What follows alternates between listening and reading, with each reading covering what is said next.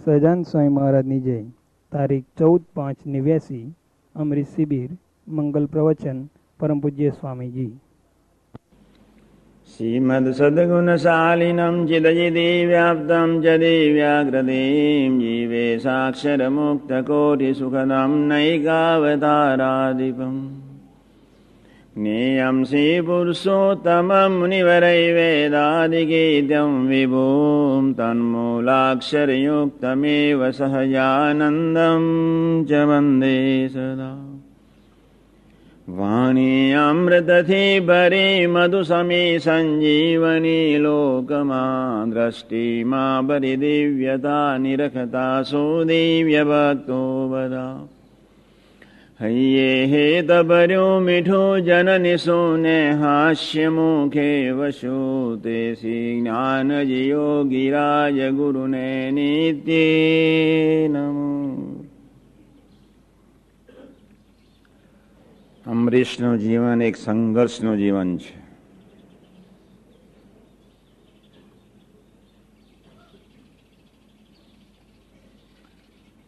યુદ્ધ ખેલવું રહ્યું જ.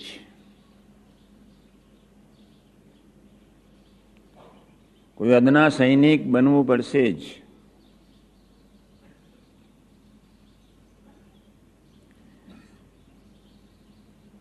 પ્રવાહમાં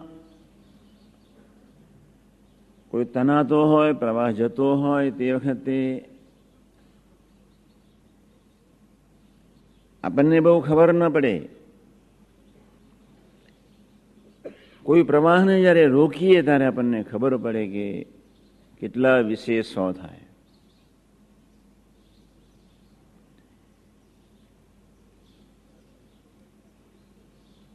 તમારી આખી જ પ્રગતિ સ્પીડી બને, તમને કોઈ જવાબદારીનું ભાન થાય. તમારી ચેતના વધુ જાગૃત થાય, એ હેતુથી જે મંગલકારી ભાવનાથી જ. અમરીશ દીક્ષાનો સંકલ્પ કરાયો છે.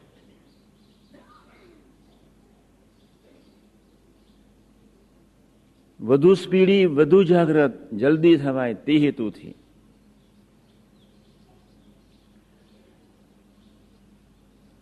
સામાન્ય રીતે માનવી, તમે અમે સંસારમાં ખૂબ માણસોના પરિચયમાં આવો. તમારે અમારા કરતા ખૂબ જાનપણું રાખવાનું છે.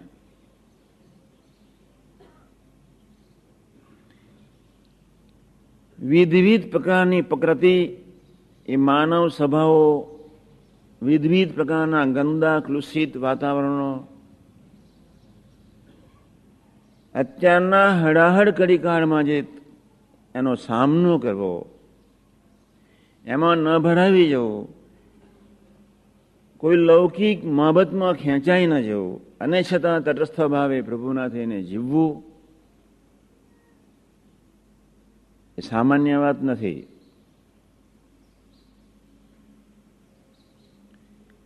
ખૂબ સજાગ રહેજો.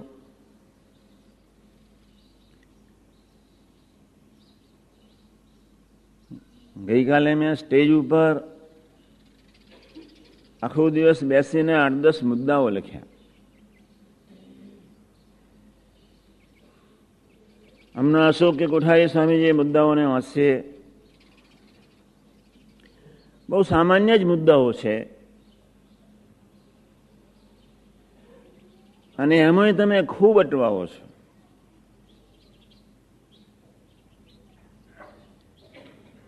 અને એક ધારા નીકળવા માટે આપણા પ્રયત્નો બી હોતા નથી જ.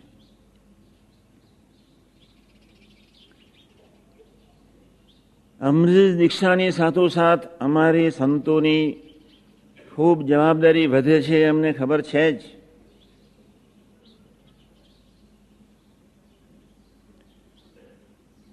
તમે જ્યારે દ્રઢ સંકલ્પ કર્યો છે અંતરથી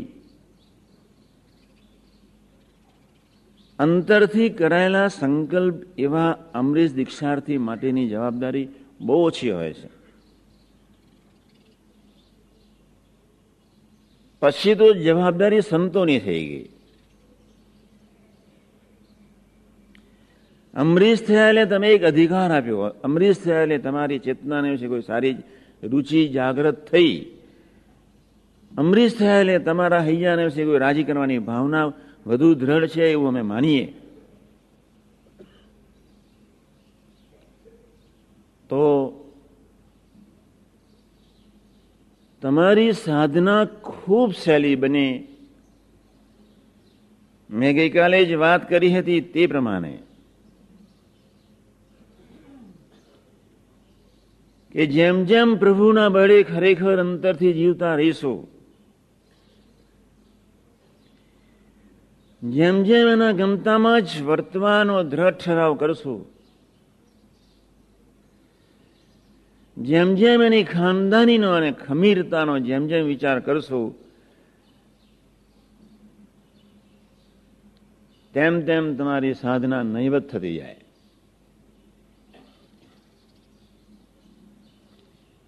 પછી સાધનાને સાધકને સાધના જેવું નથી લાગતું.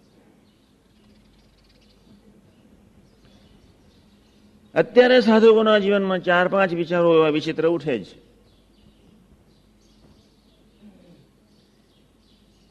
પેલો વિચાર એ ઉઠે કે આપનાથી આ થશે. બજુ વર્ષથી માનવીના કોઈક હેવા છે. પોતાના જ બડે જીવવાના એક નાલાયક હેવાને લઈને માનવી બિચારો ખૂબ દુઃખી છે. અને તમે મારી કેટલી કથા વાર્તા ઉભરાટની શિબિરમાં ઘણી વખત સાંભળી છે જ.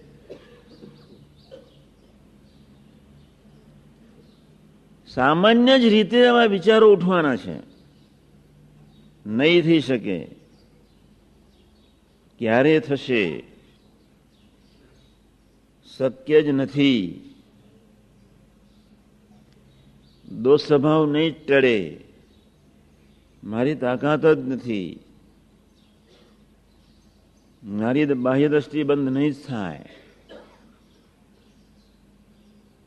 હું આમ કર્યા સિવાય રહી શકીશ જ નહીં.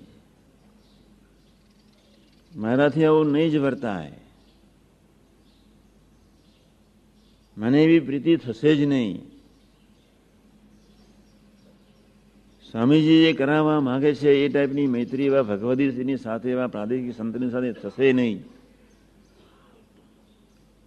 આવા જે બધા વિચારો છે એક નિષ્ઠાની ભયંકર કચાશ છે. ખૂબ ધ્યાન રાખજો.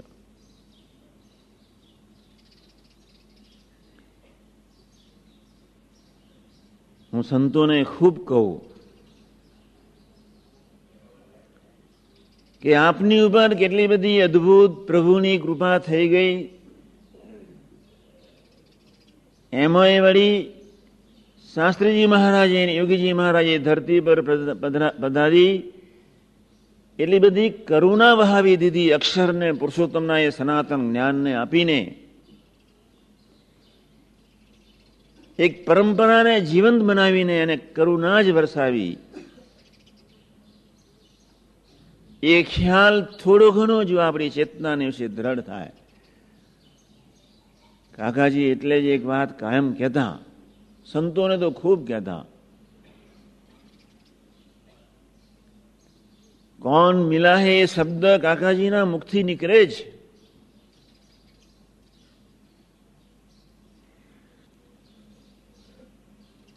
સામાન્ય રીતે જ ઓગણીસો ને ઓગણસાઠની સાલમાં એક યુવક આનંદના મંદિરમાં કાકાજીની સાથે ખાનગીમાં બેઠો. ત્રીસ મિનિટ સુધી કાકાજી એની વાત સાંભળી, ત્રીસ મિનિટ સુધી. કાકાજી કાંઈ બોલ્યા નહીં. એક લીટી બોલ્યા.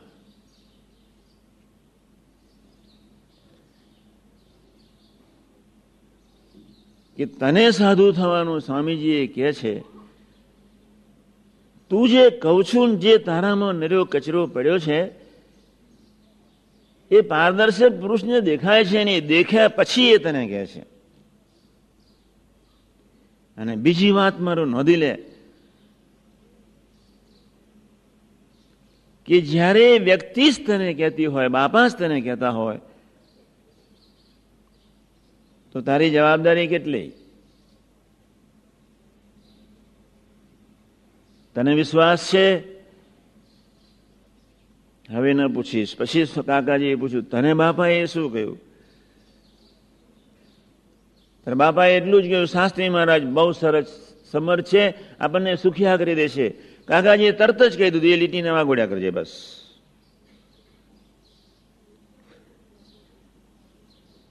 આટલી એક જ લીટીને વાગોડજે એ નિશાન બનાવીને જીવજે.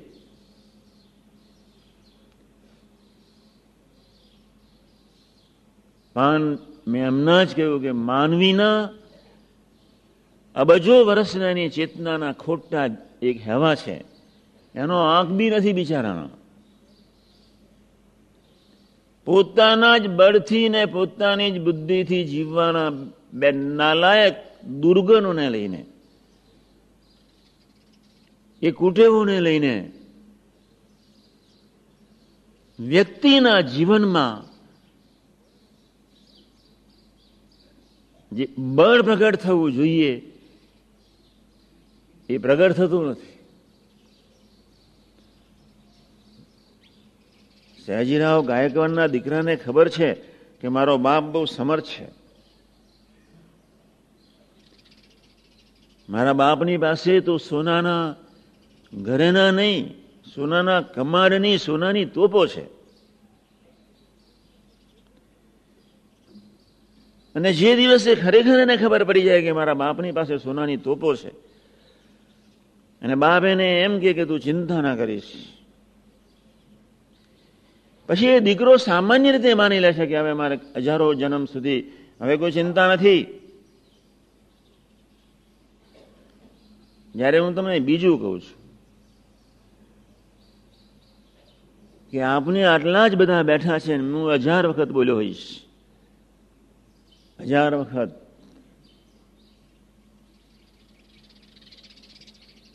પણ તમને એ વાતનો આજે બી વિશ્વાસ સંપૂર્ણ નથી જ.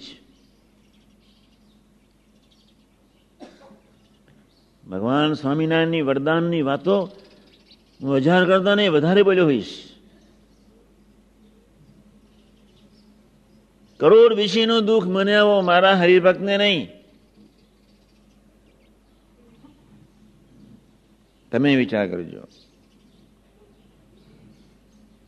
હું બોલ્યો છું, પ્રભુનું વાક્ય. રામાન સ્વામી પાસે શું માંગ્યું? સાત દુકાન પડે પણ મારા હરિભગત ને અંદોત ને વેર નહીં. પ્રભુએ સંકલ્પ શું કર્યો?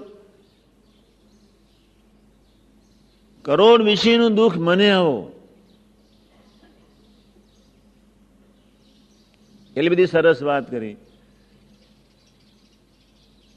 સુઈ રહેવાનું છે? સૂતા આવડતું નથી. સુખપાલમાં બેસીને ભગવાન ભજવાનો જ અદભુત સમય મળ્યો છે. પપ્પાજીની સનાતન સૂત્ર બહુ સાચું છે. સુખપાલમાં બેસીને હિંડોળા ખાટે બેસીને હિંચકાવનાર બી જુદા ને થાળ, બનાવનાર બી જુદા ને થાળ, પીરસનાર બી જુદા. અને પપ્પાજીની સૂત્ર બ્યુગ ગાડીને તાજમહાલ હોટેલ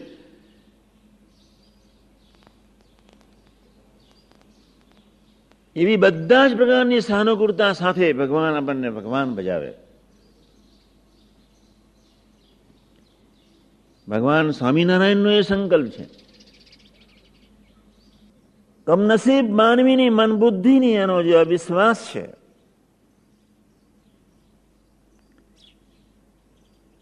જેમ જેમ તમે જીવન જીવતા જશો, તેમ તેમ એક યુદ્ધ શરૂ થવાનું. હજુ તો તમારા ઘરમાં તમને કેટલાને બોલતા આવડતું નથી. મને જ બોલતા નથી આવડતું, તો તમને ક્યાંથી આવડે? હું સુધરું ને તમે સુધરો. મને બી ખબર છે કે મારે તમને બધાને બળધ્યા નહીં કહેવા જોઈએ. અને હું તમને બળધ્યા કહીશ એટલે તમે બીજાને બળધ્યા કયા વગર રહેવાના નથી મને ખાતરી છે.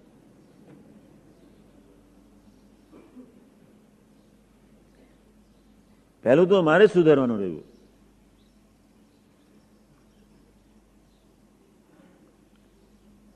જેટલું પુણ્ય કરીએ છીએ, એટલું વાપરી નાખીએ છીએ, નહીં ડેબિટમાં જઈએ છીએ. નોંધી લેજો ડાયરી આજે હું એક વાત તમને એ કરવા આવ્યો છું. તમારું દર્શનનું પુણ્ય, તમારી સેવાનું પુણ્ય, તમારું ભજનનું પુણ્ય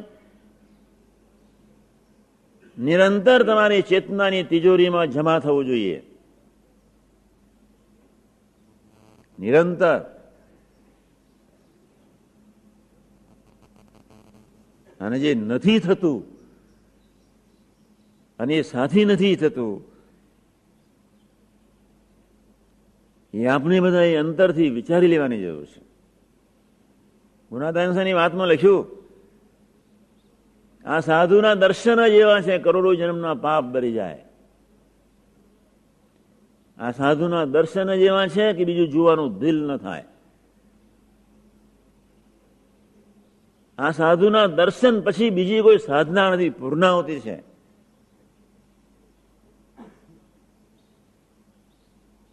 ગુનાદાન સાહેબની વાતમાં સ્વામીજી લખી નાખ્યું. આવા નવા અક્ષરધામમાંથી આવ્યા છે એવું મનાય તો કરવાનું કાંઈ બાકી નથી.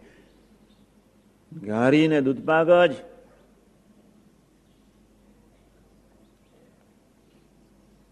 પણ ત્રણ નાલાયક હેવા છે. જેના ફળ સ્વરૂપે તમારી ચેતનાઓ પર પુણ્યના સ્થળ જે સંસ્કારો, અહીં એક મળ છે, અહીં એક આવરણ છે, અહીં એક વિક્ષેપ છે. તમારો એ વિષય નથી.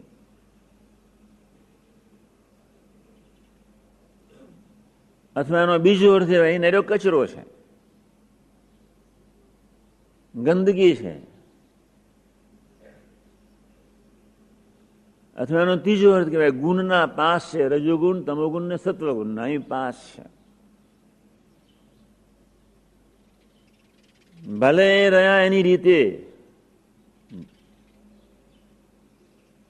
જેવા છીએ એવા પ્રભુના છીએ શાસ્ત્રીજી મહારાજની પાસે એક સાધુ રડતો રડતો પહોંચી ગયો.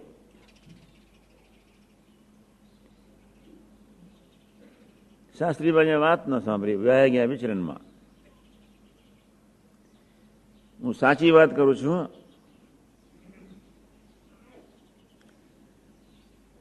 પછી છ મહિના પછી એ સાધુ ફરી શાસ્ત્રીજી મહારાજ મંદિરે બોચાસન ફરી રડ્યો, આરોટ્યો. શાસ્ત્રી મહારાજ કે, શું તકલીફ છે? મને કામાદિક દોષના સંકલ્પ બહુ નડે છે. શાસ્ત્રી મહારાજ બહુ સમજાવવામાં બહુ દાખલો ન કરે. આ થાંભલાના સંકલ્પ ઉઠે તને તને તો ઉઠે જ. ફરી વાત ન સાંભળી. સંકલ્પો થાંભલાન ન ઉઠે. તમને તો ઉઠે જ. ફરી છ મહિના પછી ફરી રડતો એને શાસ્ત્રીજી મહારાજની પાસે. સ્વામીએ શું કહ્યું છે?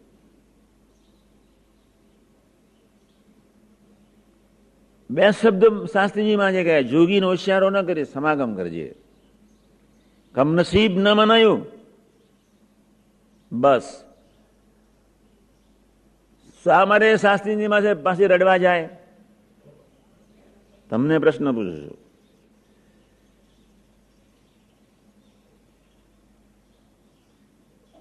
વચ્ચે એક વાત લઉં આ વખતે અહીંથી જયારે નીકળીએ ને ત્યારે ખૂબ ખટકા સહિત, સુરુચિ સહિત નીકળવું છે. મેં એને કહ્યું, સંઘર્ષ છે, યુદ્ધ છે, ખેલવાનું છે. આજે ખેલો કે હજાર જન્મ, પછી ખેલો? ખેલ્યા સિવાય છૂટકો નથી જ. પણ યુદ્ધ ખેલવા જેવું લાગે નહીં, એવી એક સમજણ બી છે એ હું તમને સમજાવવા પ્રયત્ન કરી રહ્યો છું. અનિવાર્ય છે યુદ્ધ.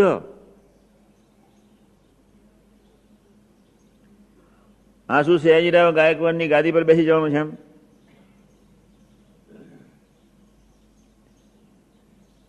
આ શું દસ લાખની લોટરી લાગી એટલે શું કાર, મારુતિ કાર વસાઈ લેવાની છે?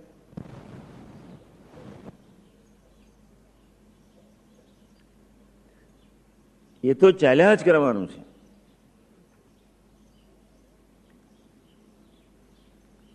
શાસ્ત્રીજી મહારાજે સેવકને કહ્યું, જોગીનો ઇશારો ન કરીશ. સમાગમ કરજે, કાફી.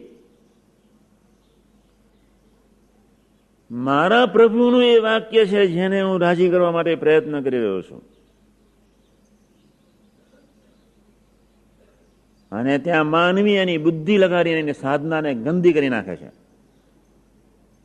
માનવી એની બુદ્ધિ લગાડીને સાધક સાધક સાધક તરીકે રહી શકતું નથી. એ તો સારું થયું શાસ્ત્રીજી મહારાજે યોગી મહારાજનું નામ લીધું. અને કદાચ જો શાસ્ત્રીજી મહારાજે કોઈક સામાન્ય સાધુનું નામ લીધું હોત, અને એટલા જ ઉમંગથી જો સમાગમ કરી નાખ્યો હોત, તો એસી વર્ષની સાધના આઠ મિનિટમાં પૂરી કરી દે. વાર લાગે?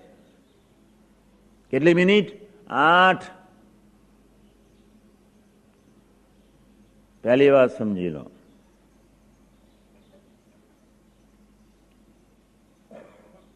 આપણે ક્યાં માર ખાઈએ છીએ એ હું તમને દેખાડું છું.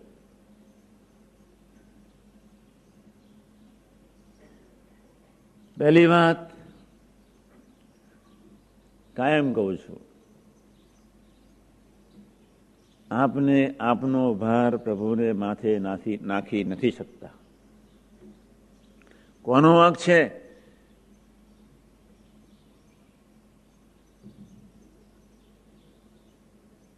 ખરેખર નાખી નથી શકતા કોઈક અવિશ્વાસ છે. જે દિવસે તમે તમારો સંપૂર્ણ ભાર પ્રભુને માથે નાખી શકશો, તે દિવસે તમારા હૈયાને વિશે કોઈ આનંદ જુદો હશે. ખરેખર કહું છું.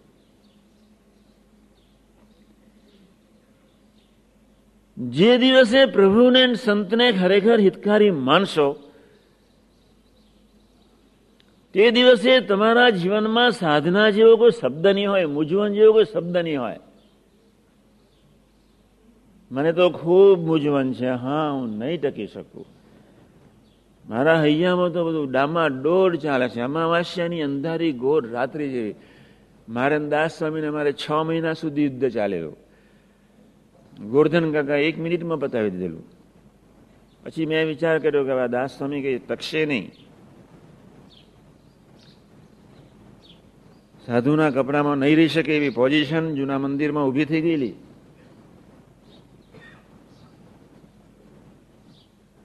એટલે મેં પછી બહુ એક બીજો એક માર્ગ છે.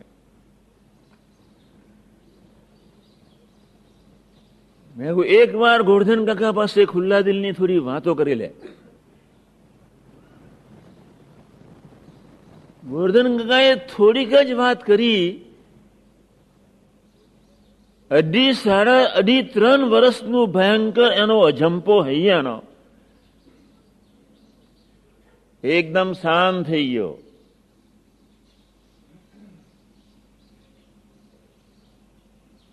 અને હું તો મારી બી વાત કરીને તમને ઘણી વખત કહું છું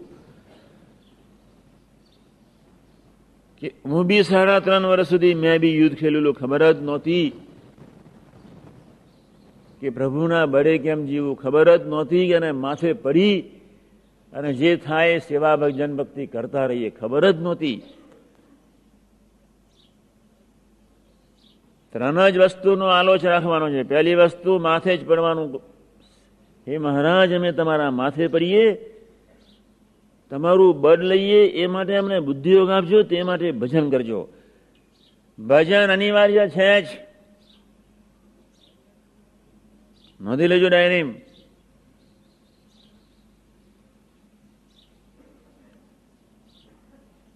બીજી બાજુ આ વાત બી સચોટ ને સરસ છે. તું અક્ષરધામનો, હું અક્ષરધામનો.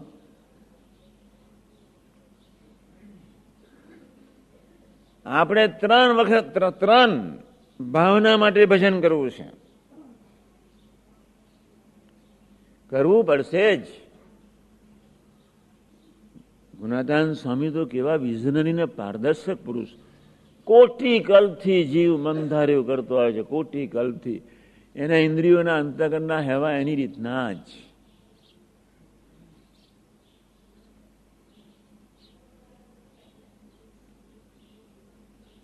તો એ ખરેખર અંતરથી માથે પડીએ, અંતરથી ભાર માથે નાખીએ. એ પ્રભુ, તારા બળે બધો જ ભાર નાખીને અમે જીવી શકીએ તે મારે તું બળ આપજે. પછી મંડી પડીએ ભજન કરવા. અને બીજું નોંધી લેજો ડાયરી તમે જ્યારે અંગત છો, સાધક છો, રાજી કરવાની ભાવના છે, જો સહેજે સહેજે સુખે સુખે જો ભજન નહીં કરીએ તો રડાઈન કરશે એ.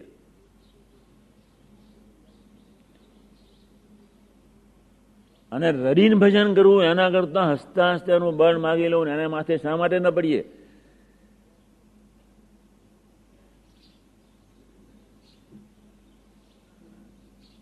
બીજી વાત. તું હિતકારી ને મંગલકારી છો. હે મહારાજ, એમ કરીને ખરેખર ભજન કરીને બળ માગીએ.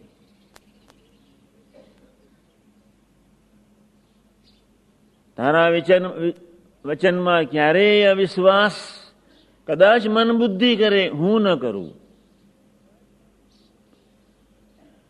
આવી એક ત્રણ મંગળકારી ભાવના આપણા હૈયાની વિશે નિરંતર સ્થિર થાય તે માટે આપણે ભજન બી કરવાનું છે અને કથા વાર્તા રૂપી મૂર્તિમાં રહેવાનું બી છે. ભલે કોઈ બીજી મૂર્તિમાં ન રહેવાયની બહુ ચિંતા નથી. કથા વાર્તા રૂપી મૂર્તિમાં રહેવાનું છે જ. કથા વાર્તા વાગોડવી એ બી એક મૂર્તિનું મનન ચિંતન કરવા જેટલું જ ફળ છે. કાલે ડોક્ટરે વાત કરી, મારા, મને બહુ આનંદ થઈ ગયો. એને હરેક પ્રસંગને કેટલો સરસ વાગડ્યો છે. ચાર, પાંચ પ્રસંગ ગયા સરસ રીતે સાધકને શોભે એવા.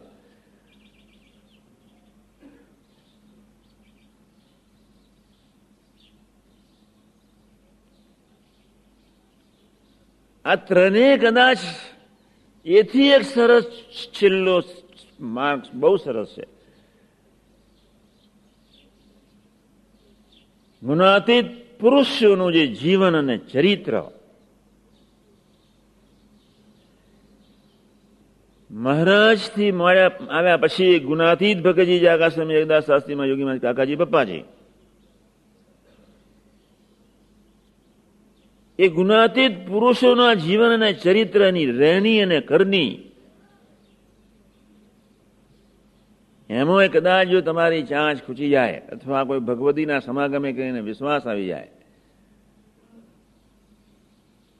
સાધના પૂરી થઈ ગઈ. બંને વાત સાચી છે. એટલે ત્રણ વર્ષના ઇતિહાસમાં જ્યારે બધું એક સાચા અમરીશ તરીકે જીવવું છે. બીજો અર્થ છે, આત્મીય બનીને જીવવું છે. ત્રીજો અર્થ છે, ખરેખર આ દીકરા થઈને જીવી લેવું છે.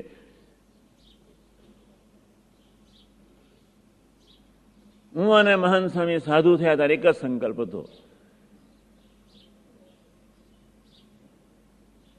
કાંઈ ખબર નહોતી, જ્ઞાનની ખબર નહોતી, કશું જ નહીં. ઓગણીસો ને એકસઠમાં આ લોકો સાધુ થયા, કાંઈ ખબર નહોતી. ભૂમશીએ તમને અત્યારે જેટલી ખબર પડે છે, એટલે તો અમારા એકાવન થનારને ખબર નહોતી. સમજી લેજો આ વાતને. તમે જે તમારા દોષનું દર્શન કરો છો,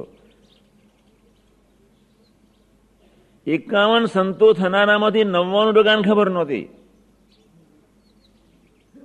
અત્યારે તો જ્ઞાન માર્ગ અને આત્માનો વિકાસ બંને ખૂબ સરસ છે. ખૂબ. અને તમે મારા વાતને, શબ્દને હજુ સુધી તમે સાંભળ્યો નથી. કદાચ સાંભળ્યો હોય તો જીવમાં કોઈ વાગોડ્યો નહીં હોય. કદાચ કંઈ વિચાર કર્યો તો વિશ્વાસ નહીં હોય. હું ઘણી વખત કહું છું. યોગીજી મહારાજને આ સમાજ મળ્યો હોત તો ધરતી પરથી દેશ છોડીને જવાનો સંકલ્પ ન કરત.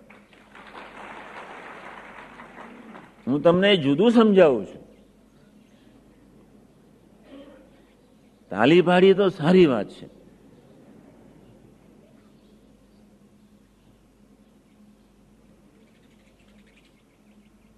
કે તમારો આત્મા, તમારો સંબંધ એટલો ઘનિષ્ઠ ને બલિષ્ઠ છે જ. એ સમાજ કરતા. ખુલ્લામાં કહું છું ને સ્વામીજીએ એટલો બધો પ્રેમ કર્યો બધા સમાજને સમાજને. સ્વામીજીના પ્રેમનો ખ્યાલ નહીં આવ્યો. બાપાએ બધાને પ્રેમથી નવાડી દે બધા એક જ શબ્દ બોલે છે. જે સ્વામીજીના યોગમાં આવ્યા બધા જ. સ્વામી એટલે સ્વામી એનો ધબ્બર એનું હાસ્ય બધું જ, બધું નિર્મળ ને બધું જ. ગજર સાહેબ આવો. મારા ગજર સાહેબ અમરીશ છે, હા? હા, જોઈ લો, હા, બસ. વાત કરીશ એક મિનિટ. એમની. અમરીશ જીવ જીવન જીવે છે.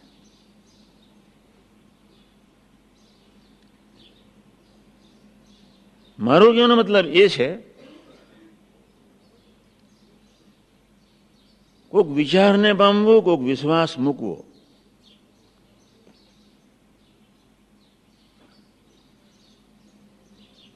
મોટા પુરુષ ક્યારેય કોઈના વખાણ કરતા નથી. એનો આત્માનો દ્રઢ સંબંધ કરાવવા માટે એને કોઈ આશીર્વાદ આપતા હોય, એના ગુણાનુવાદ ગાતા હોય, એનો કોઈ મહિમા ગાતા હોય, એના કે બેના શબ્દ, બે શબ્દના શબ્દથી વખાણ કરતા હોય. ક્યારેય બાપાએ હેત કર્યું દરેકના આત્મામાં બેસવા માટે. કમનસીબ એ સમાજની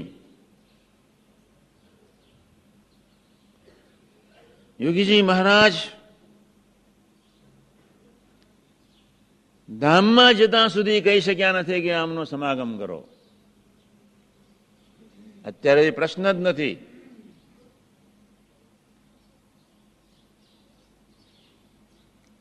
એ બાબતમાં તો કેટલે કેટલા બધા બલિષ્ઠ આત્માઓ છો ધામમાં જતા સુધી બાપા કહી શક્યા નથી કે સમાગમ કરો આ વ્યક્તિઓનો. ગુનાતાન સ્વામીએ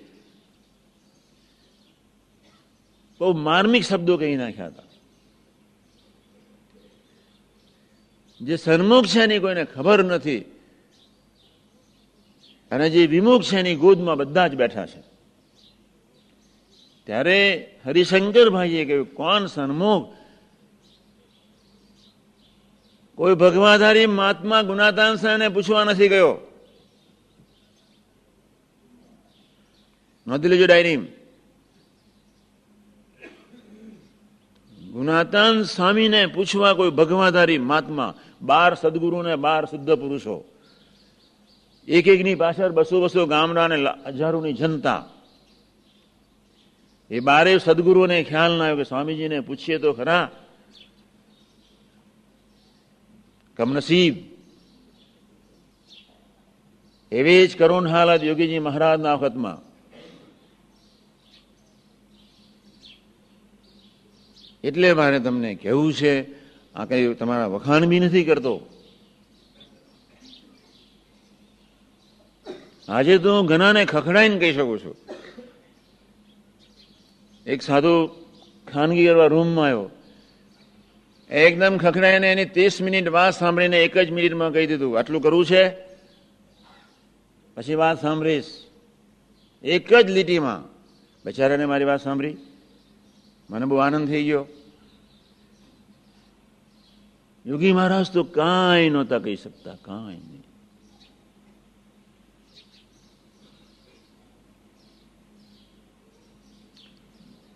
હું ગરમ થઈને બોલ્યો, એનું ભાષણનું, એનું ભાષણ બહુ સાંભળ્યું મેં.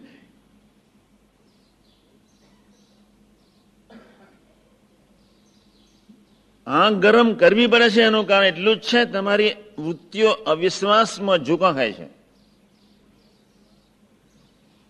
એટલે ગરમી દાખવીને કહી દીધું. આટલું કરવું છે, જ્યાં બધું પૂરું થઈ ગયું. બહુ અઘરું છે. એટલે આજે આપણે બધાએ અંતરથી દ્રઢ સંકલ્પ કરવો છે. સેવાનું, ભજનનું કથા વાર્તાનું સમાગમનું પુણ્ય આપણા આત્માને વિશે નિરંતર થરતું હોવું જોઈએ, નિરંતર.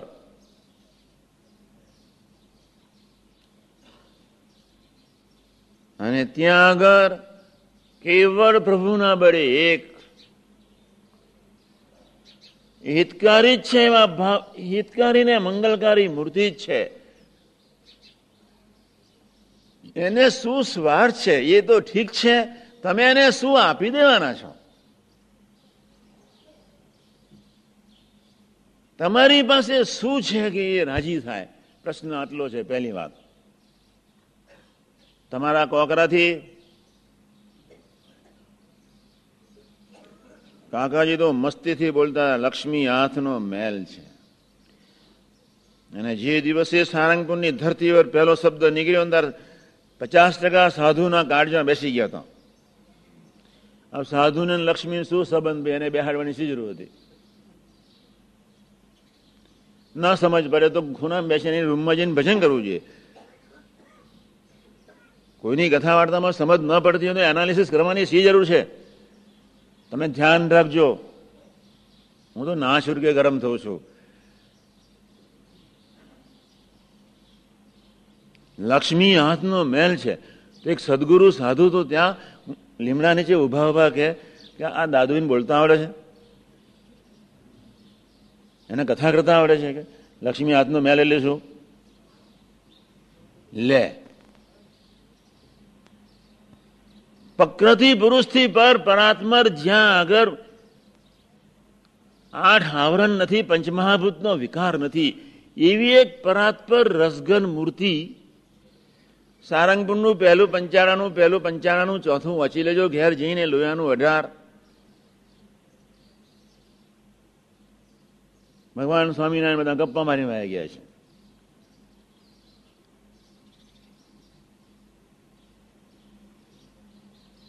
કા સમાગમ નથી કરતા? અને એટલે આપણે આડા રસ્તે છીએ. વિશ્વાસપૂર્વકનો સમાગમ હોય, વિશ્વાસપૂર્વકનો. પ્રવાહ બદલી જાય.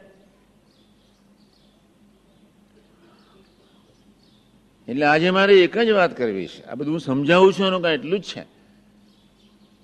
ભલે જે હોય તે અહીંયા રહ્યું. મળ વિક્ષેપ ને આવરણ. અહીંયા છે જ.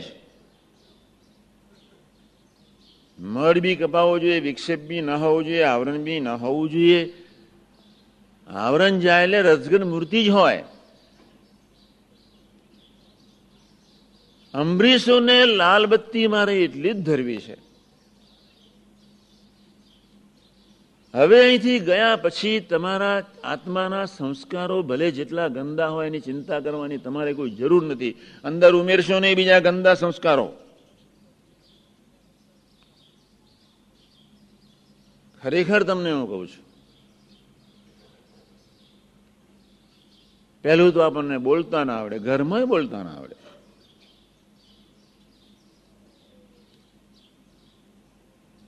હું ત્યાં માનવદર ગયો હતો. એટલે દેવસી બાપા ધીમે રહીને એક છોકરાને કહે, છોકરો દોડ્યો. એટલે બાપા જે કહેવાતા, બાપાએ જે કહ્યું બિચારે સાંભળ્યું નહીં. એટલે બાપાએ પછી ફરી ગયું મારી છે એમ? એ તો વડીલ છે. મને એમના માટે કોઈ સંકલ્પ નહીં ઉઠેલો.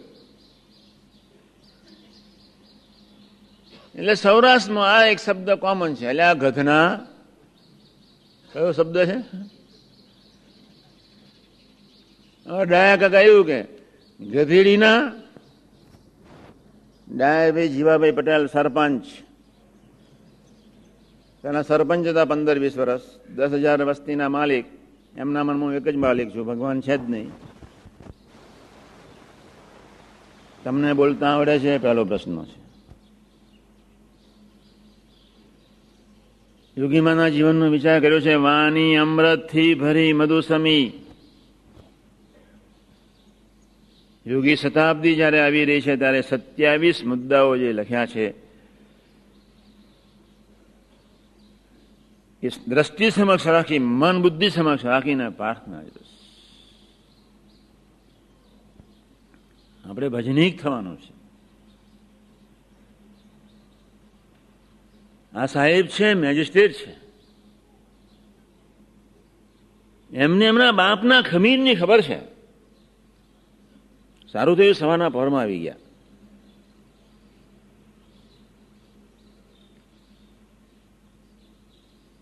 એમના બાપના ખમીરની ખબર છે.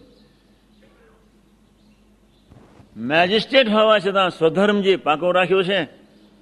નોકરીની એસી દેસી દુનિયાની જે થવાની એ થાય. ભગવાન સ્વામિનારાયણ એને સંતોએ આપેલા.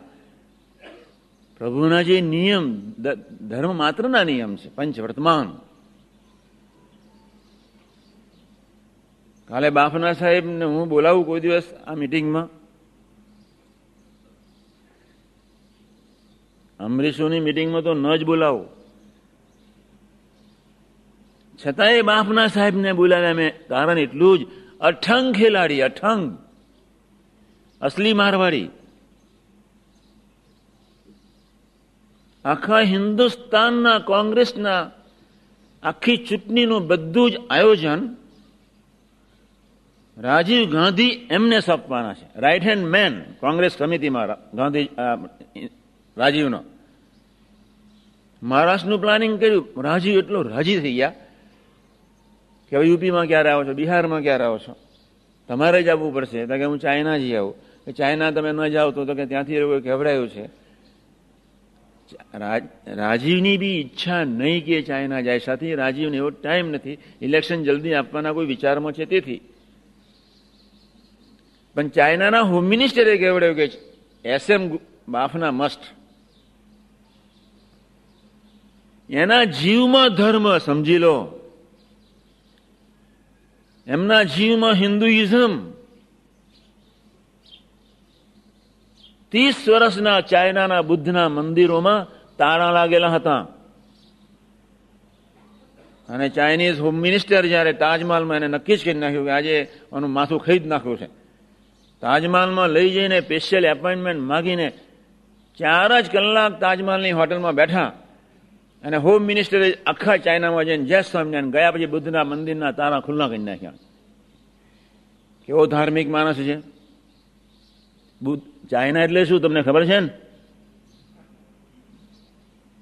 નાસ્તિકતા તરફ જતી એ જનતા.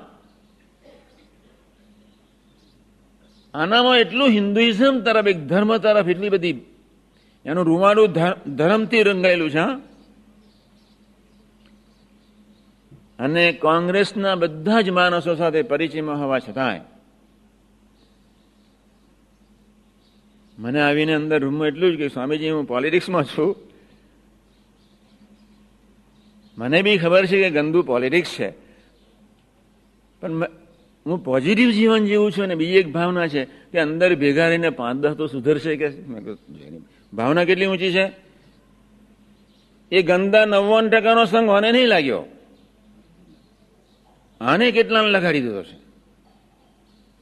ને આપણે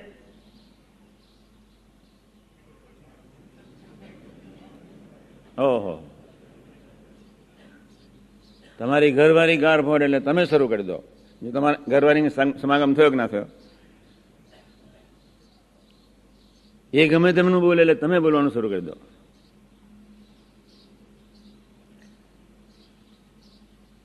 હજુ તો સામાન્ય નિયમો ઘણામાં નથી આવ્યા તમારા બધાના આવ્યા છે? ઘણાનામાં નથી આવ્યા હું કાલે સામાન્ય નિયમો લખતો હતો અહીંયા બેઠો બેઠો. હમણાં વાંચશે. ગજ્જર સાહેબ આવ્યા. એના બાપની ખમીર, કોક નિષ્ઠાનું બળ. હજુ તો મારે તમને કહેવું પડે, પૂજા તો કરો છો, પણ લોકની શરમ ઘણીવાર હોય, કોઈ ઓફિસમાં જવાનું હોય, તિલક ચોલ્લો કરીને જવાય? લે. તમારા મા અને બાપનું પ્રતિક છે, તિલક ચોલ્લો લેશો.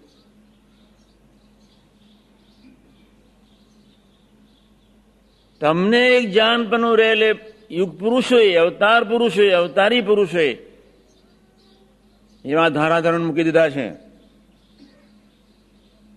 દેહને જ રાખ માનીને ભ્રમરૂપે જ્યાં પરભ્રમને ધારણ કરવાની જ્યાં વાતો આવે, ત્યાં તિલક ચાલવાની શી જરૂર છે, મને ખબર છે. હું ભ્રમરૂપ છું, તું પરબ્રહ્મ છે. નિજાત્માનમ બ્રહ્મરૂપમ દેહત્રય વિલક્ષણમ, ત્યાં એ મૂળ આપણી ઉપાસના છે.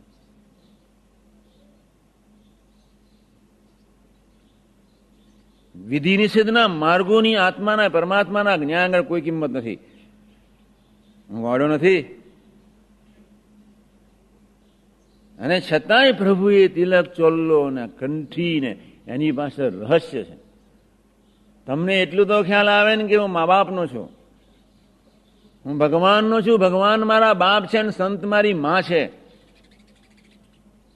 એવી એક ખાનદાનીનું રહસ્ય, તમે એક નિરંતર જાનપણું રહે તમારા ચેતનાને વિશે. ડબલ દોરા છે. મારી કંઠી કઈ ગઈ છે? મારી કંઠીઓ બધા લઈ બહુ જાય. વર્ષમાં હજાર બેવડી કંઠી. દરેકની પાછળ રહસ્ય છે. હા, આ અમનાવ જનોઈ. અમદાવાદની મિલના તોતના તમને પહેરાયા છે એમ? નીકળી પડ્યા છો બધા? તમારી પર ગરમ ન થાય શું તમારું પૂજન કરે?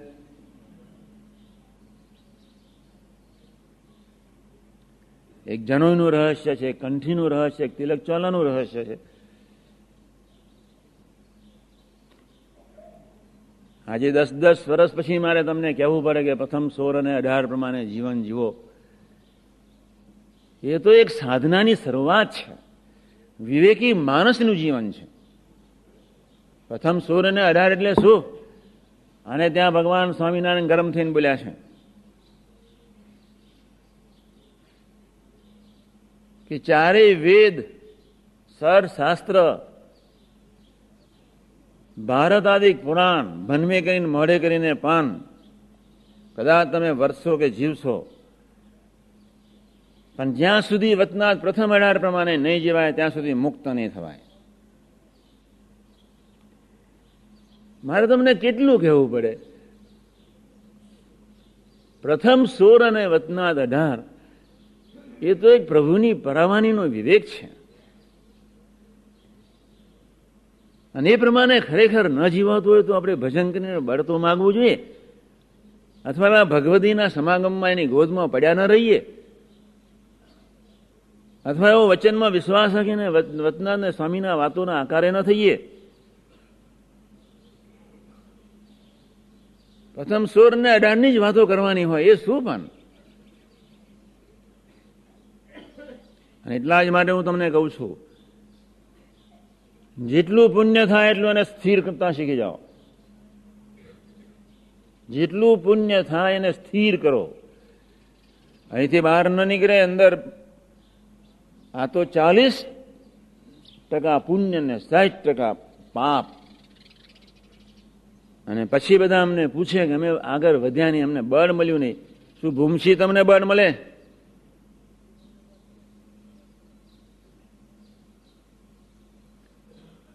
આપણે જેટલા આસ્તિક છે એથી ડબલ નાસ્તિક હઈશું. એટલે આજે આપણે બધા ખૂબ સરસ સંકલ્પ કરવાનો છે. કેવળ પ્રભુના બળે સંસારનો સામાન્ય ભાર. આનંદ બ્રહ્માંડો નૈવત લોયાના બારનો જ, લોયાનો બાર, વચનામૃત, છેલ્લો નિર્વિકલ્પ નિશ્ચય. અનંત કોટી બ્રહ્માંડ જેના રૂવાડે ઉડતા ફરે એવું ધામરૂપ અક્ષર તે રૂપે રહ્યો થકો પુરુષોત્તમ નારાયણની ઉપાસના. હું સમજાવું છું. અનંત કોટી બ્રહ્માંડ જેના રૂવાડે ઉડતા ફરે રૂવાડે. અનંત કોટી બ્રહ્માંડ એ નજરમાંથી નૈવત બનાવીને તમને બહુ અદભુત તાકાત આપવાનો સંકલ્પ કરનાર સહજાન સ્વામી તમારા એક કીડી જેટલા પગના તમારા સંસારના વ્યવહારની જવાબદારી તમને નહીં લે એની. સંસારની નહીં જેવી સામાન્ય ઉથલ પાથલમાં તમારો તો ઓહો તમારા મન કેટલા વિહવળ થઈ જાય છે. બે વાતને કમ્પેર કરો તમે. અમારે ન પાક્યું. રોટલા ના હોય તો હરિધામમાં આવી જવાનું. લડી લેવાનું ભગવાનની સામે. પ્રભુના બળે પ્રભુના સામે લડવાનું છે. રોડવાઓની જોડે શું લડે? હથિયારનો એની જોડે શું લડે? તાકાતનો એની જોડે શું લડે? નમાલો એની જોડે શું લડે? લડવા જેવા એક ભગવાનને સાધુ છે. પ્રભુના બળે ઝઝુમી લેવાનું. અહીં સુધી તમારા જીવમાં લોક ભર્યો હોય. તમારું થોડું ઉલાર્યું ન કરે તો પ્રભુ શું કરે? એક બાજુ તમારે લોક રીઝવવો છે અને બીજી બાજુ તમારે સંતને રીઝવવા છે. બે વસ્તુ બનવાની નથી. અને જ્યાં સુધી તમારે લોક રીઝવાની વૃત્તિ તમારી ચેતનાને ધડ છે, ત્યાં સુધી એ ઉલાર્યું કર્યા સિવાય રહેવાનો છે. મને મારો લોક વાલો. બાકી તો બ્યુક ગાડીને તાજમહાલ હોટેલ. તમે પ્રભુ, તમારો ભાર સંસારનો પ્રભુરા માથે નાખતા શીખો. તમારી સાધના જેવી તમને લાગતી હોય તમારા મૂંઝવણ ને ઉદ્વેગ એને માથે ગુણાદાન સ્વામીએ તો હદ કરી નાખી છે. માયા એટલે શું? ભગવાન સ્વામિનારાયણ હદ કરી નાખી. દર્શન કરાવ્યું. માયાનું એક શબ્દમાં, એક લીટીમાં પૂર્ણાવતી કરી. તમને ખબર છે.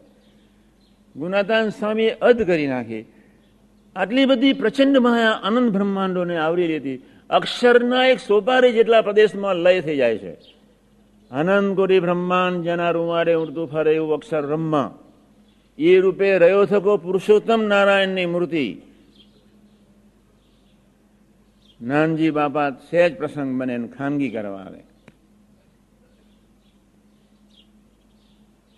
યોગીજી મહારાજને મેં પૂછેલું,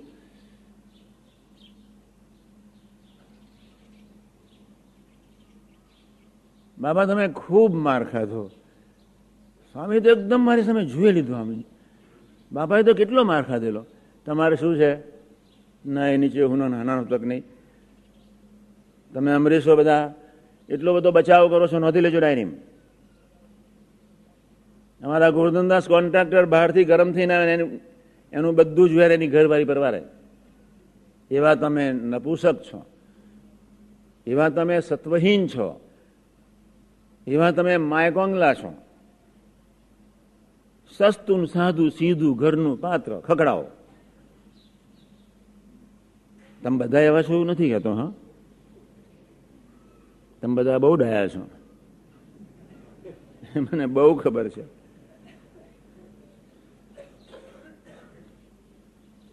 ગોરધનદાસ ચાલીને આવે હું બારીએથી જોતો હતો.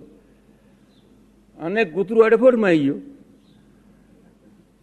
એ તો સારું થયું, કૂતરું ભાગી ગયું. બચકું ભલે, તેલા ગરમ થઈ ગયેલા. એટલા બધા ગરમ થઈ ગયેલા, એટલા બધા ગરમ થઈ ગયા મેં કહું કૂતરાને બચકું ભલે છે તો મને તે હું ઉપર ઊભો ઊભો હસું. પછી હું તો ભાગીને મેં કમરાને કહ્યું જો તારું આઈ આઈ બનવાનું છે હવે. અને પેલા ભાઈએ જે આઈન જે આપી દીધી કમરાને એક લાત, લે, કૂતરું વચમાં આવ્યું. અને પ્રસાદીની પેલી થઈ ગઈ. કોઈ ન્યાય છે? હજુ તમારા જીવનમાં એક સામાન્ય વિવેક પ્રત્યો નથી. પ્રથમ સોળ અને અઢારની જયારે વાતો કરવી પડે ભાઈ, યોગ્ય આહાર વિહાર કરવો જોઈએ. યોગ્ય આહાર વિહાર. તમે રોડ પર ચાલતા હોય, એક નારી સદા બ્રહ્મચારી, ભારતની સનાતન સંસ્કૃતિનું જે જ્ઞાન છે, હું આ એક જ શબ્દ પર બધાને ખકડાવવાનો છું, દુનિયા માત્રના સંતોને. એક નારી સદા બ્રહ્મચારી ભગવાન સ્વામિનારાયણ તે વખતે ચરસ પીધો છે એમ. અમારે આઠ પ્રકારે, તમારે સાત પ્રકારે. જેટલી ત્યાગીનું બળ, એટલું જ ગ્રહસ્થનું બળ. એક નારી સદા બ્રહ્મચારી. કોણ વાક્ય બોલી શકે? દુનિયાને તો પંચ વિશેની ખબર જ નથી. પંચ વર્તમાનની ખબર નથી. દેહનું જ્યાં જય સ્વામિનારાયણ. આપણે રોડ પર જતા હોઈએ. મેં લખ્યું છે, હમણાં પંદર સત્તર મુદ્દાઓમાં હમણાં વાંચશે કોઠારી સ્વામીજીને હમણાં આપવાનો છું. મેં કહ્યું, આમની બારસો કોપી કઢાવો. દરેકને આપી દો. પેલો કે છસો રૂપિયા થાય. મેં કોઈ એ પૈસા નથી. અમરેશ્વર સમજવો સમજે. ઠાકોરજીના પૈસા એ મારી પાસે નથી. ખરેખર કહું છું તમને તમે વાલા નથી એમ? હું તો ઘણી વાર ટેપ રેકોર્ડ લઈને બધા ફરે ને. ટેપ રેકોર્ડર અને ફોટોગ્રાફીમાં એ બધા પ્રાઇમરી સેક્શનના વિદ્યાર્થીઓ છે. એક નાની પેનને ડાયરી હાથમાં રાખીને જે જ્યાં આપણે અટક્યા ત્યાં સૂત્રો લખીને વાગોળો મંડી ના પડીએ.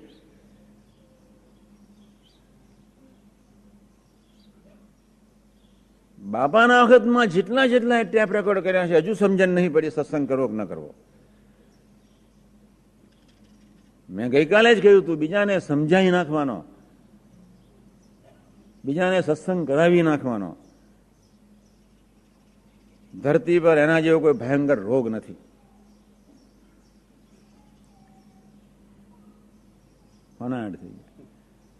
હું પાંચ મિનિટમાં પૂરું કરું, હા? મારું રહી જશે થોડું. આજે હું ટાઈમ ભૂલી ગયો. હું સારા સાથે બોલું. આજે દીક્ષા છે ને એટલે આજે બધું પ્રોગ્રામ લંબાઈ જવાના. મારો કહેવાનો મતલબ આટલો જ છે. કે ટીવી પર જુઓ પ્રોગ્રામ ઇવન ક્રિકેટ જુઓ, કોઈ ના નથી પાડતો.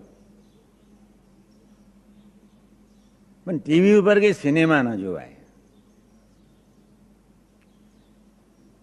હાડકાને, ચામડાના એ ગંદા પુતળાને જોવા તરફ તમને કોઈ શરમ નથી આવતી?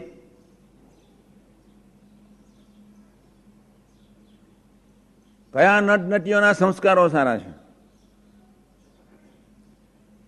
જે આંખે ભગવાનના સંતના દર્શન, એ આંખે તમે ચામડા જુઓ એટલે શું? બીજી વાત.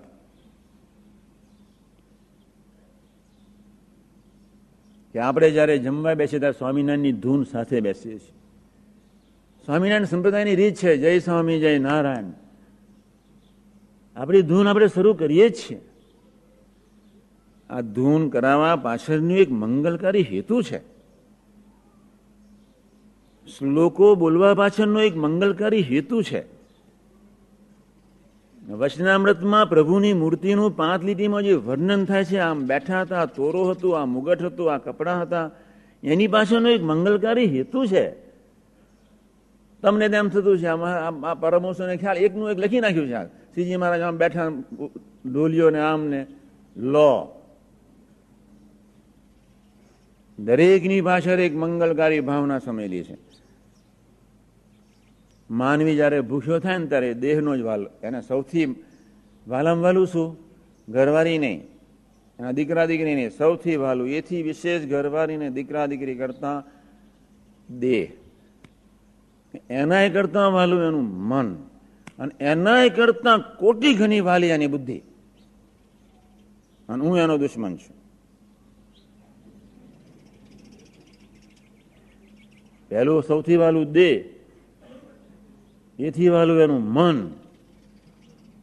એના કરતા કોટી ઘણી વાલિયાની બુદ્ધિ. બુદ્ધિની પાછળ લઈ લઠ્ઠો એટલે પડ્યો છું. એ સાચી બુદ્ધિ છે જે ગુનાનું માત ગવડાવતી હોય. એ સાચી બુદ્ધિ છે હિમાલય જેટલા દોષમાં રહી જેવો ગુણ લેવાની તાકાત હોય. એ સાચી બુદ્ધિ છે જે મનુષ્યભાવ આવતો હોય, અટકાવીને પ્રાર્થના કરાવે. અને લીલા ચરિત્રમાં મંગલકારી વિશ્વાસ મૂકીને ગાયા કરે. એ બુદ્ધિને હું ગાર નથી પડતો. જે બુદ્ધિ તમને કથા વાર્તા વાગડવા માટે કોઓપરેશન આપતી હોય, એ બુદ્ધિને તો જરૂર છે. પણ મન બુદ્ધિ જ્યાં મનુષ્ય ભાવને અભાવ ગુણમાં લઈ જાય. એને હું ગાર પાડું છું. પ્રભુને શું સ્વાર્થ છે? એને શા માટે તમારી સાથે હેત કર્યું. હેત કરીને શા માટે એને નિષ્ઠા દ્રઢ કરાવીએ છે તમારી પાસે શું છે? અહીંથી પ્રકૃતિ પુરુષ સુધી તેત્રીસ કોટી દેવતાઓ પાસે એવી કોઈ ચીજ નથી કે જે પદાર્થો કરીને ભગવાન સ્વામિનારાયણ રાજી થાય. તમારી પાસે શું છે? કે તમારી ઉપર એ હેત કરે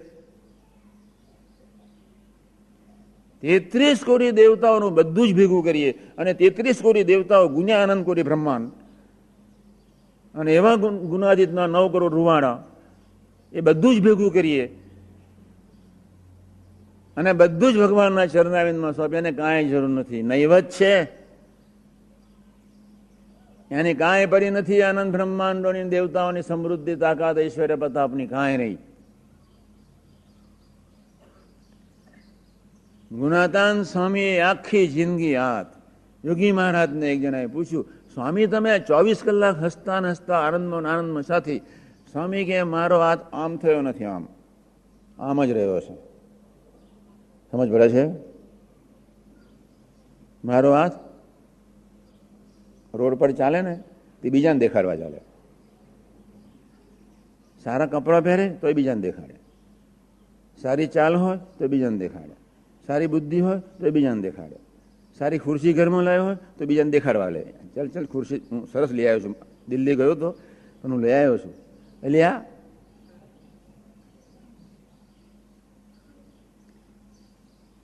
એમાં બધી સરસ બનારસની સાડી આવી ગઈ. તો એ તમે બધા દેખાડવા લઈ આવો. ચાલો ચાલો, મારી ઘરવાળી માટે સરસ સાડીઓ લઈ આવ્યો છું, હા, દોસ્ત. ભલે તારી કેપેસિટી ના હોય, પણ તું તો આ જોઈ લે. તું તો સ્વાદ માની લે. તમારી નરી ક્ષુદ્રતા. વતનાથ પ્રથમ ને સોળ ને અઢાર એ વિવેકનો વતનાથ છે. પ્રથમ સોળ ઇન્દ્રિયોનો વિવેક. પ્રથમ પ્રથમ અઢાર ઇન્દ્રિયોનો વિવેક. પ્રથમ સોર એ આત્માનો વિવેક. મન બુદ્ધિનો વિવેક. પ્રથમ સોરમાં બે વિવેક આપી દીધા છે. તો આપણે જે ભજન કરીએ છીએ જમતી વખતે, આપણને એટલો ખ્યાલ ના આવે કે મારા શરીરમાં એને પ્રભુ જમી રહ્યા છે.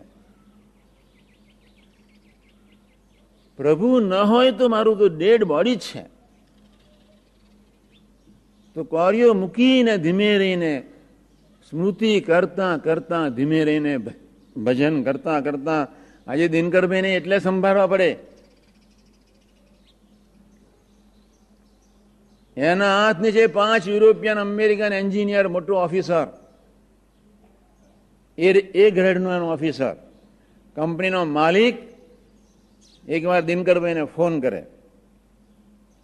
કંપની તો બહુ મોટી ને, હરિધામ કરતા પાંચ પચાસ ગણું કેમ્પસ હશે એનું. એટલે ફોન કર્યો, એટલે પેલી ઢીંગવા ગયા કરે દિનકરભાઈ તો આરતી ઉતારે. એમની પોતાની ઓફિસમાં ઠાકોરજી, હા.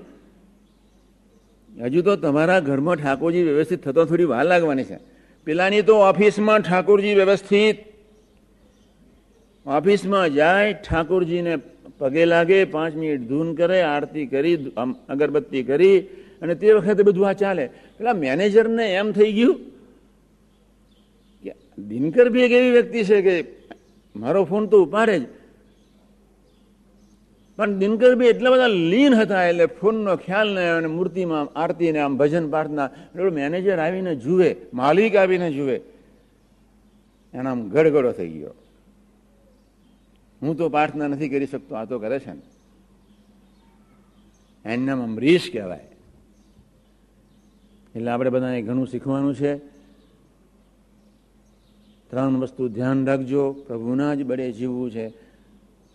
આપણે આપણો ભાર પ્રભુને માથે નાખી દેવો છે, એનો ફાયદો તો આનંદ ગણો છે. જેટલો ભાર નાખશો, એટલું જ બળ મળવાનું છે. જેમ જેમ ભાર નાખતા જઈશું, તેમ તેમ ખૂબ એને અનંતતામાં લઈ જવા છે. ચાલીસ બાય ચાલીસના ફ્લેટમાંથી એને ક્યાં લઈ જવા છે? અનંતતામાં તમારા એરોસ્ટેટિક બિલ્ડિંગમાંથી એને ચિદાકાશની ચૈતન્ય મંગલકારી રસમોલની અવસ્થામાં. અક્ષર બ્રહ્મ મહોલ હજુ બાર બાય બારની રૂમમાંથી મન બહાર ના આવતું હોય. મને એક જણાએ કહ્યું, સ્વામીજી, વડોદરામાં દસ વર્ષથી છું. હજુ મારું મકાન એસી હજાર રૂપિયાનું પણ એક નાનકડી ટુ રૂમ કિચનનું હજુ થતું નથી. મેં કહું મહારાજની ઈચ્છા નહીં, આપણે સી જરૂર છે મકાનની. બહાર તો નહીં ઊભો રહ્યો ને.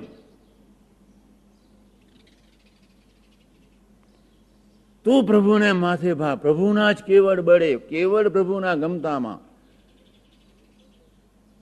કેવળ એક વિશ્વાસથી એક જજમતો થઈ જા. અને જે સ્વધર્મ અને સુહૃદ ભાવથી પવિત્ર પુરુષો જીવાડવા માંગે છે આપણે નપાસ થઈશું. આજે મેં તમને કહ્યું કે આજે હું વાત કરીશ ને તમે વર્તવાના છો નથી, પણ તમે ભજન કરીને બળ તો માગી શકો ને. મારે ખરેખર ભજનિક થવું છે. ખરેખર મારે કેવળ એના થવું છે. મારો મંદિર માલે રે બસ તું તું તું. બહેનોનું એક એક લીટી મને બહુ ગમે. મારો નાવિક બી તું, મારી નૈયા બી તું, મારો સાગર બી તું મારો કિનારો બી તું. અત્યારે હું એ આ ચાર જ લીટી તમને સમજાવું, તમારી પાસે કોઈ આંખ નથી, એ મારી વાતને સમજી શકો. અડધા તો ઊંઘ જ, આમ જ થઈ જાય. મારો નાવિક બી તું, મારી નૈયા બી તું, મારો મહાસાગર બી તું, અને મારો કિનારો બી તું. બનાવનારને તો કોટી ધન્યવાદ. જે દિવસે મેં પહેલી વાર જ્યારે કીર્તન સાંભળ્યું વિદ્યાનગરમાં, અને પેલો ગાતો તો તું તું તું આવે તો મને બહુ ગમી જાય. હું હું માં તો મળ્યા જ છીએ. એટલું તો ધ્યાનપૂર્વક મેં કીર્તન સાંભળ્યું. આમ ગડગડો થઈ ગયો. જ્યારે લીટી આવી ત્યારે. મારો જીવન આનંદ, બ્રહ્માનંદ, એ તો બધું સારી વાત છે, બહુ ટોપ છે. એથી એ ટોપ આ વસ્તુ છે. સાધનાની પૂર્ણાવતી કરી દીધી છે. આ ચાર લીટીમાં, ચાર શબ્દમાં કાંઈ નહીં. પણ ઘણી વાર મહિમાના માથે કોઠા કેપમાં આપણે ફરીએ છીએ, એ બી એક કચાસ છે. ભગવાનને સંતો મળ્યા છે, આપણું કલ્યાણ તો થઈ ગયું છે. આ જ નાનજી બાપા. એમના જ, આ તો એસી રૂપિયાનો પગારદાર નોકર કે બહુ તો અઢીસો મળતા છે તે જમાનામાં. એના ઓરિજિનલ ફેક્ટરીના માલિકનો જન્મદિવસ. તો એને અડીન એનો સ્પર્શ કરી આવ્યા માલિકનો. જાઓ તમારું કલ્યાણ ભગવાન સ્વામિનારાયણનો છો. એક રીતે વાત સાચી છે, બીજી રીતે વાત નકામી છે. બીજી રીતે નકામી છે એનું કાંઈ એટલું જ છે, હજુ તમે મન બુદ્ધિથી પાર પહોંચ્યા નથી. કલ્યાણ કરવાની ક્યાં વાતો કરો છો? ગૂંચવેલા તો મન બુદ્ધિમાં રહ્યા છો. જાઓ તમારું કલ્યાણ એમાં ને એમાં વીસ વર્ષ કાઢ્યા એ બી એક નકામી ચીજ છેલ્લી વાત અમરીશોને પાંચ વાતો પ્રમાણે જીવાડવો છે સંતોને અમરીશો બધાને જ ચાર વતનાની તમને ખબર છે જ પહેલા પ્રકારની પહેલી છેલ્લી બીજા પ્રકારની સત્તાવનની ત્રીજી વાત જેઓ સમજા, ચોથી વાત જેવો બીજાને સમજાવવાનો આગ્રહ છે તેઓ પોતાનો. અને પાંચમી વાત, ગુણ ગાવાથી જીવ ભ્રમરૂપ થઈ જાય. હું તો તમારી પાસે એવી ઈચ્છા રાખું. હું તો તમારી પાસે એવી ઈચ્છા રાખું કે તમે એક ઘરમાં દસ સાધક છે. અને દસે ઘરમાં દસ સાધક છે. નવ તોફાને ચડેલા છે, નવ નાગાથી નાચે છે. દસમાં ભજન મનન ચિંતન વ્યવસ્થિત યથાવત કરું. એના એકાવધાની પણ હરિધામમાં સો સંતો છે, નવ્વાણું નાગાથી નાચતા હોય. એકાવધે એવો જે એકાવધાની પણ હોય, એ એના તરફ જ નજર રાખે. નવ્વાણું ને નાચવાનો અધિકાર છે ભાઈ એનામાં મહારાજ છે. જ્યારે એમને નાચવાનું બંધ કરવા અથવા બહુ આનંદ એ બિચારો એક જ વિચાર કરે. એ લોકોનામાં મહારાજ પ્રગટ્યા છે અને આનંદ બહુ આપી દીધો છે, એટલે નાગાથી નાચે છે. પણ આપણે આપણે મૂર્તિ તરફ રહેવું છે.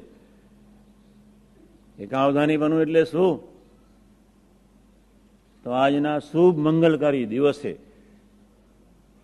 આપણું પુણ્ય જમા થાય એવું જ કોઈક હલનચલન તમે કરતા રહેજો એક. અને એટલો ખટકોને જાગૃત રહેજો કે નવો કચરો તમારી ચેતનાને વિશે ઉમેરાય નહીં. ભલે ત્યાંથી તમે આગળ નહીં જાઓ, ચાલશે. એ મહારાજને બધું આવડે છે. પણ તમે નરી ગંદકી બીજી નવી નાખતા નહીં. અને એટલે એમના સાદા નિયમો સામાન્ય વધશે જેમ જેમ પ્રભુના ને સંતના બળે જીવતા જઈશું, તેમ તેમ આનંદ સિવાય ધરતી પર કોઈ છે જ નથી મુજૈયે પુકાર પ્રાર્થના કાકાજી તો એટલું બધું ભજન કરાવે, એટલું બધું ગોંડલથી અમે નીકળ્યા તે જય સ્વામી નારાયણ સાબરમતીનો પુલ આવ્યો, ત્યાં સુધી ભજન ભજન ભજન. મેં આ ક્યારે બંધ થશે? મને સંકલ્પ ઉઠેલો. ઠેર ગોંડલથી ઠેર અમદાવાદ, પોણી ત્રણસો કિલોમીટર. સમનારાયણ સમનારાયણ સમનારાયણ જે ચાલ્યું ચાલ્યું મેં ગમનો થોડી વાતો કરશે. સુરેન્દ્રનગર આવ્યું, પેલું પેલું પડધરી ગયું, પેલી પેલી બાજુ વિરંગ વાય વિરંગમાં આવતા તે વખતે. અને જ્યાં સાબરમતીનો શાહીબાગનો પેલો બ્રિજ આવ્યો, એ બ્રિજનું નામની બહુ ખબર નહીં. તારે કાકાએ ભજન બંધ કર્યું. લે. એ તો મૂર્તિનો સાક્ષાત્કાર પામેલો પુરુષ હતો. એને આટલા બધા ભજનની કોઈ જરૂર બી નહોતી. ભગવાનની રસગન મૂર્તિના સમ્યક દર્શન હૃદય આકાશ વિશે. છતાંય એટલે મેં તમને કહ્યું, પ્રભુ કે ગુણાતીત પુરુષોના જીવન અને ચરિત્રનો જો ખ્યાલ આવી જાય, પ્રભુ આવું જીવ્યા સંતો આવું જીવી રહ્યા છે. સંતોને આ ગમે છે અને અમારે આ રીતે જીવવું જોઈએ. અને આ ઠરાવ કરાવવો છે. એનું નામ સુરુચિ. જવાબદારી માથે નાખવી છે એટલે આ એક ડ્રેસ આપ્યો છે. શું છે? પરાને થોડાને તો વરગીએ.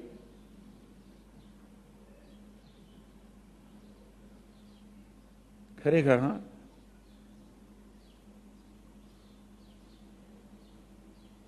આ સંતો કેટલા? આમાંથી એસી ટકા સંતોને ખબર નહોતી સાધુ થયા હતા. કોણ મહારાજને, કોણ સ્વામી કોણ શાસ્ત્રીમાનને, કોણ સંતો, કાંઈ કોઈને ખબર નહોતી. પૂજા શું જ ખબર નહીં. મેં કહું, માથે પડો ને. એમ અમરીશ દીક્ષાની પાછળ કોઈ ઘણી મંગલકારી ભાવનાઓ સમયેલી છે? તમે કોઈ ભવૈયાનો વે સમજતા નહીં.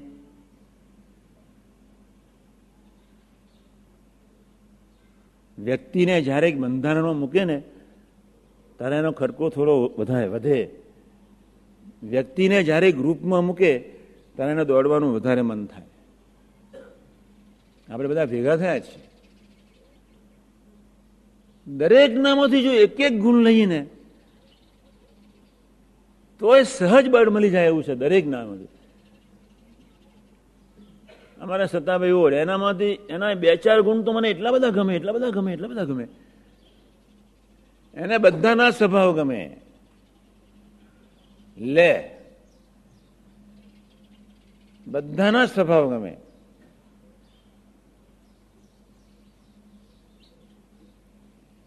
એથી વિશેષ ગમે તેટલો સંસારિક ભાર હોય તો હસતા અને આનંદમાં જ. ઉદાસીનતા કે બેચેની જોઈ નથી. સતાભાઈ પૂર્ણ છે એવું નથી કહેતો. અને અમારા વિનુમામાં છે ઓડમાં એને એક જ સંકલ્પ સતાભાઈ પૂર્ણ હોવા જોઈએ. ભાઈ તારી ઘરવાળીને પેલો પૂર્ણ બનાવ. પછી સતાભાઈ પાસે સંકલ્પ કર.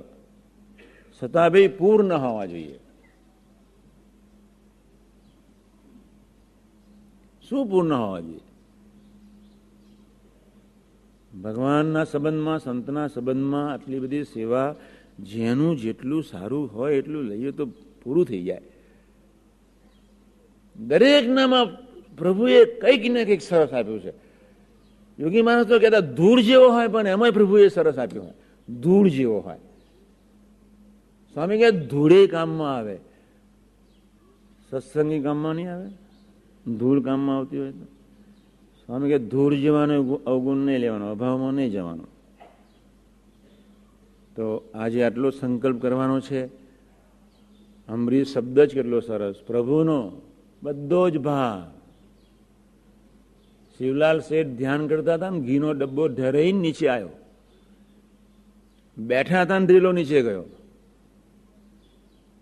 ધ્યાન પૂરું થયા પછી ખબર પડી. એમના ઘરવાળા કે ખબર બરોબર પડે છે? ઘીનો ડબ્બો ધરાઈ ગયો ભાઈ હમણાં જ ખબર પડી. આ ક્યારે ધરો મને ખબર પડી. પર્વતભાઈના ઘરમાં એની કઈ સારી કઈ દીકરી સવા મહિનાથી આવેલી પર્વતભાઈને પોતાના ઘરમાં કાંઈ ખબર નહીં. આજના નાલાયક ગંદા સંસ્કારમાં, સંસારમાં સાડીને ના બનીવીની ઘરે જવા જવા ન દેવાય. એટલો નાલાયક સંસાર થઈ ગયો છે.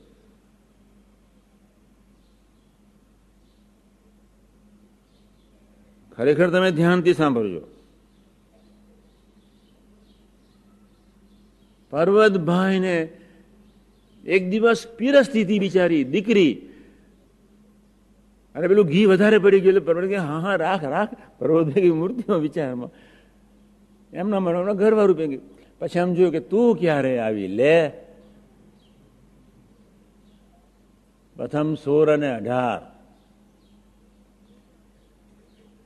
આપણે તો આપણા ઘરમાં ખાલી પ્રાંગણમાં જ બેઠા હોય અને રોડ પરથી કોણ કેટલું પસાર થતા એનું તમારું મન નોંધ લેતું હોય. નીકળી પડ્યા છો? હરિવતનાથ પ્રથમ અઢારસો સાડત્રીસ એકતાલીસ મધ્ય. કાલે બીજી થોડી વાત કરી લઈશ. ખૂબ સજાગ રહેજો. આજના શુભ મંગલકારી દિવસે મહારાજ સ્વામી શાસ્ત્રીમાં યોગી કાકાજી બાપા જેવા ગુણાદિત પુરુષોના શરણાવિંદમાં એટલી જ પ્રાર્થના. કેવળ પ્રભુના બળે હિતકારીને, મંગલકારી માનીને બધો જ ભાર સ્થૂળનો સૂક્ષ્મનો ને કારણનો સંસારનો ને આંતરિક સંસારનો. બંને સંસાર. આ બી એક સંસાર છે, અમારો બી એક સંસાર છે. ત્રણસો જન હરિધામમાં રહીએ છીએ. તમે તો આઠ રહેતા છો. તમારા ઘરમાં સભ્યો કેટલા? આઠ કે બે કે દસ, પાંચ, પંદર, પચીસ, પચાસ, કુંવરજી બાબાનું પંચ્યાસી. અમે તો ત્રણસો છીએ. તમારો બી એક સંસાર, અમારો બી એક સંસાર. હા, ભૂલી ગયા. હાજી વાત છે. એટલે સ્થૂળ સંસાર અને સૂક્ષ્મ સંસાર. બંનેનો ભાર પ્રભુ તારા માથે. અને પછી એ જે આપશે તો નવનીત એ માખન એ અદભુત આનંદ, એ નિરાત, એ નિશ્ચિંતા, એ શુભ વિચારો જ. એ ભક્તિ અને સત્સંગના જ પ્રવાહો, સતયુગનો જ સ્વધર્મ, ધર્મ વ્યાપીને અહીંયાને વિશે. એટલે ગજા સાહેબની પછી વાત કરીશ. અમરીશ ભગવાન સ્વામિનારાયણ તરફ આમ નિષ્ઠા રૂમાડે રૂમાડે એમના એક મેજિસ્ટ્રેટે એમના સુપર મેજિસ્ટ્રેટે, અપર મેજિસ્ટ્રેટે કહ્યું, તમારે આ ટાઈપનું ડિનર બીજાને આપવું જ પડશે, એમાં નોનવેજ જોઈએ જ. એમની જગ્યાએ તમે હોય તો આપણે ક્યાં પીએ છીએ કહીએ છીએ. આપી દો ને, તો એ મારો બેટો મને ડિસમિસ કરશે. એમની જગ્યાએ આપણે હોઈએ તો શું કરીએ? એમના મેજિસ્ટ્રેટ કહે છે, અપર, કે તમારે આ નોનવેજનું ડિનર આપવું પડશે જ. તમારા ખર્ચે. એમની જગ્યાએ આપણે હોઈએ તો આપણે ક્યાં ખાવું પીવું છે? હારા ભલન મરે કારણ કે મારે ખવડાવવાનો ભગવાન સ્વામિનારાયણનો કાયદો છે. બદલી કરી નાખી. અરે જે થવાનું થાય. સર્ટિફિકેટ તો ભગવાનનું મેળવવાનું છે કે મેજિસ્ટ્રેટનું થોડું મેળવવાનું છે. તેત્રીસ કોટી દેવતાનું સર્ટિફિકેટ મેળવવાનું નથી. એક પ્રભુનું, નારાયણનું. એક ભગવાનના મા જેવા કોઈ પવિત્ર સંતોનું સર્ટિફિકેટ મેળવવાનું છે. આપણે તો દરરોજ કેટલાના સર્ટિફિકેટ ભેગા કરીએ. અને જેનું મેળવણ રહી જાય. એમ જય સ્વામી નારાયણ. કેટલાય સર્ટિફિકેટ ભેગા કરીએ અંદર. એક જ સર્ટિફિકેટ તારું તું જ. એટલે શુભ મંગળકારી દિવસે પ્રભુ અને ગુણાતીત પુરુષોના ચરણાવિંદમાં એટલી જ પ્રાર્થના. આ વાત સમજાય એ પ્રમાણે જીવન જીવવા માટે ખૂબ ખૂબ બળ આપે એ જ પ્રાર્થના સહેજાન સ્વામી મહારાજ